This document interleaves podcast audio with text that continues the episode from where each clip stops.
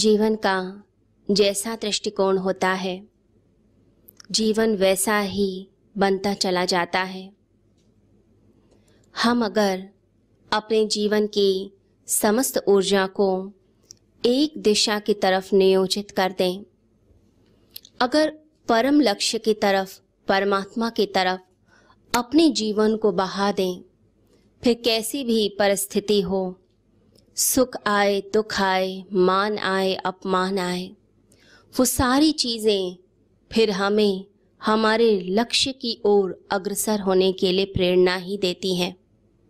वो हमारी लक्ष्य की ओर बाधा नहीं होती, वो बल्कि हमें आगे की तरफ़ धक्का देती हैं कि हम अपने लक्ष्य को प्राप्त कर सकें। भगवान श्री कृष्ण गीता में कहते हैं चितात्मना प्रशांत परमात्मा समाहिता। शीतोष्ण सुख दुखेशु तथा मानापमानयो।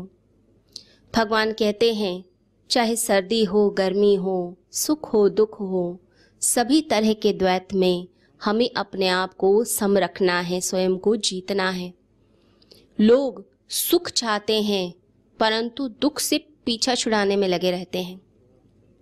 सुख और दुख दोनों ही ज़िंदगी का हिस्सा है।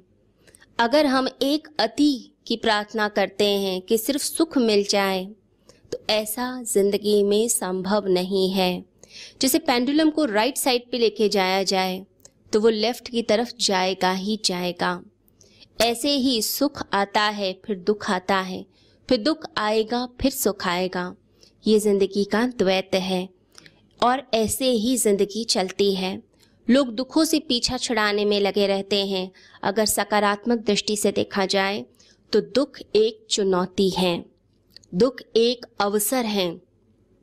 दुख ना हो तो हम कभी भी जागेंगे भी नहीं।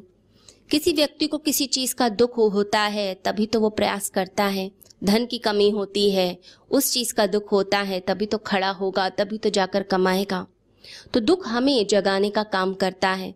परंतु कुछ तो ऐसे मूड लोग होते हैं, ऐसे मूर्ख लोग होते हैं, बेहोशी में पड़े रहते हैं, फिर चाहे दुख भी आ जाए, वो बेहोशी में ही रहेंगे, वो सोए ही रहते हैं। जैसे किसी रेलवे स्टेशन पर कोई व्यक्ति प्लेटफॉर्म पर सोया हुआ है। अब तरह तरह की गाड़ियाँ आ रही हैं, जा रही हैं, परंतु व्यक्ति की निद्रा तो टूटती ही नहीं है। सुख आता है ज़िंदगी में, दुख आता है ज़िंदगी में, लेकिन जिसने बेहोशी को ही पकड़ लिया, उसे कैसे जगाया जाए? दुख का एक ही काम है कि वो हमें जागृत करता है। वो हमें जगाता है, हमें मांझता है, हमें निखारता है। हम तब करके फिर आगे निकलते हैं, फिर सुख की तरफ़ बढ़ जाते हैं। तो दुख से पीछा न छुड़ाते हुए दुख को एक अवसर की तरह, चुनौती की तरह लिया जाए। कई लोग कहते हैं कि ये तो मेरे पाप कर्म का फल है। ऐसा नहीं है। ये ज़िंदगी की सहज अवस्था है। अगर दुख का तीर चुभेगा नहीं, अगर वो तीर नहीं चुभेगा तो परमात्मा की याद कैसे आएगी? ये दुख मिलता ही है कि हम सच्चाई की तरफ़, सत्य की तरफ़ अग्रसर हो पाए, शाश्वत सत्य की तरफ़ चल पाए, सच्चित आनंद की तरफ़ चल पाए। एक साधु बहुत अजीब प्रार्थना करते थे। तो उनके सारे शिष्य उनसे पूछते कि ऐसी प्रार्थना तो हमने कभी सुनी नहीं है। हम भी प्रार्थना करते हैं, औरों को भी प्रार्थना करते हुए देखा है। साधु संत अलग अलग तरह की प्रार्थना करते हैं, परंतु आपकी प्रार्थना तो हमें समझ ही नहीं आती है। आप ऐसा क्यों कहते हैं रोज कि परमात्मा मुझे थोड़ा थोड़ा दुख देते रहना? ऐसे भी कोई माँगता है? लोग कहते हैं, सुख दो, शांति दो, हमें सुख चाहिए, लेकिन आप तो दुख मांग रहे हैं। तो साधु ने कहा कि जब सुख आता है, तब बेहोशी आ जाती है, व्यक्ति सो जाता है, दुख में ही जागता है। अगर दुख ना हो तो मैं तो परमात्मा को कभी याद ही ना करूँ, दुख मुझे जगाता रहता है। तो दुख एक तरीके से अलार्म का काम करता है। जैसे किसी को सुबह फ़्लाइट पकड़नी हो और अगले दिन जाना हो कहीं तो अलार्म लगा के सोता है। अब सुबह सुबह जब अलार्म बजता है तो अलार्म बड़े दुख का काम करता है। बहुत गुस्सा आता है, इतने अच्छे अच्छे सपने चल रहे होते हैं, आप थोड़ा और सो जाना चाहते हैं। परंतु जब तक अलार्म नहीं बजेगा, आप जागेंगे कैसे?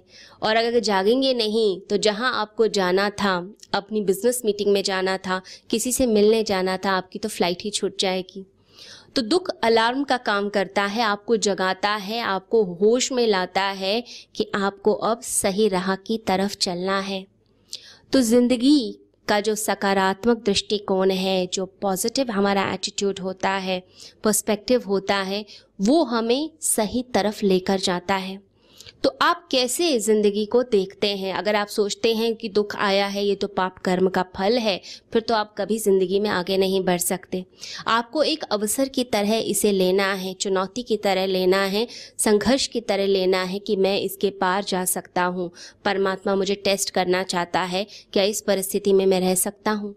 तो ऐसी कला आनी चाहिए, अपने अंदर ऐसी जज्बा पैदा कीजिए कि अंधेरे को भी प्रकाश में हम बदल सकें। जब कोई अवसर ना हो, जब ऐसा लगे कुछ हो ही नहीं सकता, उस समय भी आप अपनी इनर पावर से, आत्मिक बल से उन सब चीज़ों को बदलने की शक्ति रख पाएँ। याद रखिए, अगर दुख नहीं होगा तो ज़िंदगी में मज़ा भी नहीं होता। सुख और दुख दोनों ही चाहिए होते हैं। यदि भटकन नहीं होगी तो जब हम मिलते हैं तो उसका आनंद भी नहीं होता। जब दूरी होती है, तभी मिलने का मज़ा भी आता है। लोग कहते हैं, हम परमात्मा से क्यों दूर हो गए? इसीलिए कि हम उसके पास आ पाए। पास होने का आनंद मना पाए। दूरी से ही पास होने का आनंद मिलता है। मछली जब महासागर में होती है, तब उसे सागर का कुछ नहीं पता होता। लेकिन जब सागर से बाहर चली जाती है तड़पती है, तब उसे सागर के उपकारों का पता चलता है कि सागर ने कितने उपकार किए हैं। तब उसके अंदर अहोभाव आता है, उसके अंदर आनंद आने लग जाता है। तो अपने आप को चेंज कीजिए, अपने सोचने के तरीके को बदलिए। और ऐसा बनिए कि थोड़ी सी भी दुख की आंधी थोड़ा सा भी दुख का तूफ़ान अगर आता है तो आपका दिया बुझ ना जाए हम देखते हैं कि जब आंधी आती है, तूफ़ान आता है तो जो छोटे छोटे दिए होते हैं, वो तो सारे के सारे बुझ जाते हैं। परंतु अगर जंगल में आग लगी हो तो? तब वो आंधी क्या करती है? वो जो लपटे हैं, उन्हें जंगल की तरफ़ और मोड़ देती है और ज़्यादा अग्नि भड़क जाती है। हमने देखा है कैलिफ़ोर्निया के जंगल में इतनी आग लगी। उन उन वृक्षों में भी आग लगी, जिन्हें कहा जाता था कि इनकी लकड़ियाँ फायर प्रूफ हैं। इतनी अग्नि फैल गई। जब बारिश भी हुई, उसके बाद भी अग्नि शांत नहीं हुई, जबकि जल से अग्नि शांत हो जाती है। जब हम अपने अंदर ऐसी अग्नि जगा लेते हैं, परमात्मा के प्रति इतनी प्यास जागृत कर लेते हैं, फिर दुख जो है डिप्रेशन का काम नहीं करता। दुख तो एक तरह से अवसर बन जाता है कि हमें और तपस्या का हमें मार्ग मिल गया और तपस्या हम करेंगे, अपनी आत्मिक शक्ति बढ़ाएँगे। कुछ लोग ज़रा से दुख में दब जाते हैं, कहते हैं कि हमें मानसिक रूप से परेशानी हो रही है, हम बेचैन हो रहे हैं, हमें एंजाइटी हो रही है। लोग अकेला अगर रहना पड़ जाए कुछ दिन, जैसे कोरोना में लोगों को चौदह दिन के लिए क्वारंटीन होना पड़ा, चौदह दिन अलग कमरे में रहना पड़ा। तो इतने में ही लोगों को डिप्रेशन हो गया, परेशानी हो गई। हम एक अलग कमरे में ही थे, लेकिन लोगों से फ़ोन पे बात कर सकते थे फेस टाइम यूज़ कर सकते थे जूम यूज़ कर सकते थे, बात कर सकते थे, लेकिन फिर भी डिप्रेशन हो रहा है। तो कई बार लोग छोटी छोटी बातों से डिप्रेशन में चले जाते हैं और कुछ लोग ज़िंदगी में बड़ी बड़ी घटनाएँ हो जाती हैं, उसके बाद भी वह अपने तप से, अपने आत्मिक बल से निकल जाते हैं। वो उनके लिए एक तरह का टेस्ट है, एक तरीके का अवसर है। तो हर चीज़ को एक अवसर बनाइए। ये संसार भी एक अवसर है जो आपको मिला है कि आप परमात्मा की तरफ़ चल पाए। तो ज़िंदगी में द्वैत है, सुख, दुख, सर्दी, गर्मी, मान, अपमान, ये सब है। तो कृष्ण कहते हैं, जो इसके बीच में सम रहे, जो अपने आप को जीत पाए, ज़िंदगी का उपयोग कर पाए। जीवन अवसर है, उसका उपयोग कीजिए, अपने आप को खाली कीजिए और अहंकार को मत बीच में लेकर आइए। कहते हैं कि एक बार एक सम्राट रथ पर जा रहा था तो सामने एक गधा आ गया। तो बाकी के जो लोग थे, जो आसपास थे, वो सम्राट को देखकर नमस्कार कर रहे थे। अब गधा अकड़ गया और ज़ोर ज़ोर से रेंकने लग गया। सम्राट ने वज़ीर से पूछा, ये जो गधा है, ये ज़ोर ज़ोर से क्यों चिल्ला रहा है? तो वज़ीर ने कहा, इस गधे को लग रहा है कि सब लोग मुझे ही नमस्कार कर रहे हैं और इसे पता भी नहीं है आप पीछे हैं। और अगर पता भी हो तो इसे लग रहा है कि बड़े बड़े रथ मेरे पीछे आते हैं बड़े बड़े सम्राट मेरे पीछे चलते हैं। इसका दिमाग फिरा जा रहा है, ये तो पागल ही हो जाएगा। इसे इतनी खुशी हो रही है अंदर से कि लोग मुझे ही नमस्कार कर रहे हैं। ऐसे ही बहुत से लोग अपनी ज़िंदगी में संतुलन खो बैठते हैं। वो सोचते हैं कि इतना बड़ा पद मुझे मिल गया, इतनी बड़ी कुर्सी मुझे मिल गई, मेरे पीछे इतनी बड़ी बैकिंग है, इतने बड़े बड़े लोग मेरे पीछे हैं जो मुझे प्रमोट कर रहे हैं, जो मुझे आगे ला रहे हैं। और फिर वो लोग अकड़ में अपना बैलेंस खो बैठते हैं। याद रखिए, जब कुर्सी चली जाती है, पद चला जाता है, तब समझ आता है कि नमस्कार आपको नहीं, उस कुर्सी को हो रहा है। तो अपनी ज़िंदगी में बैलेंस लेकर आएँ अपने आप को निखारें, अपने आप को मांझें, अपने आप को सुधारें।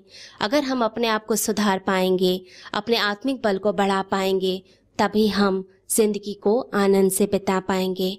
और ऐसी ज़िंदगी की प्रार्थना हमें रोज़ ईश्वर से करनी चाहिए और गुरु के वचनों को सुनते हुए अपनी ज़िंदगी को निखारना चाहिए। सभी को हरिओम।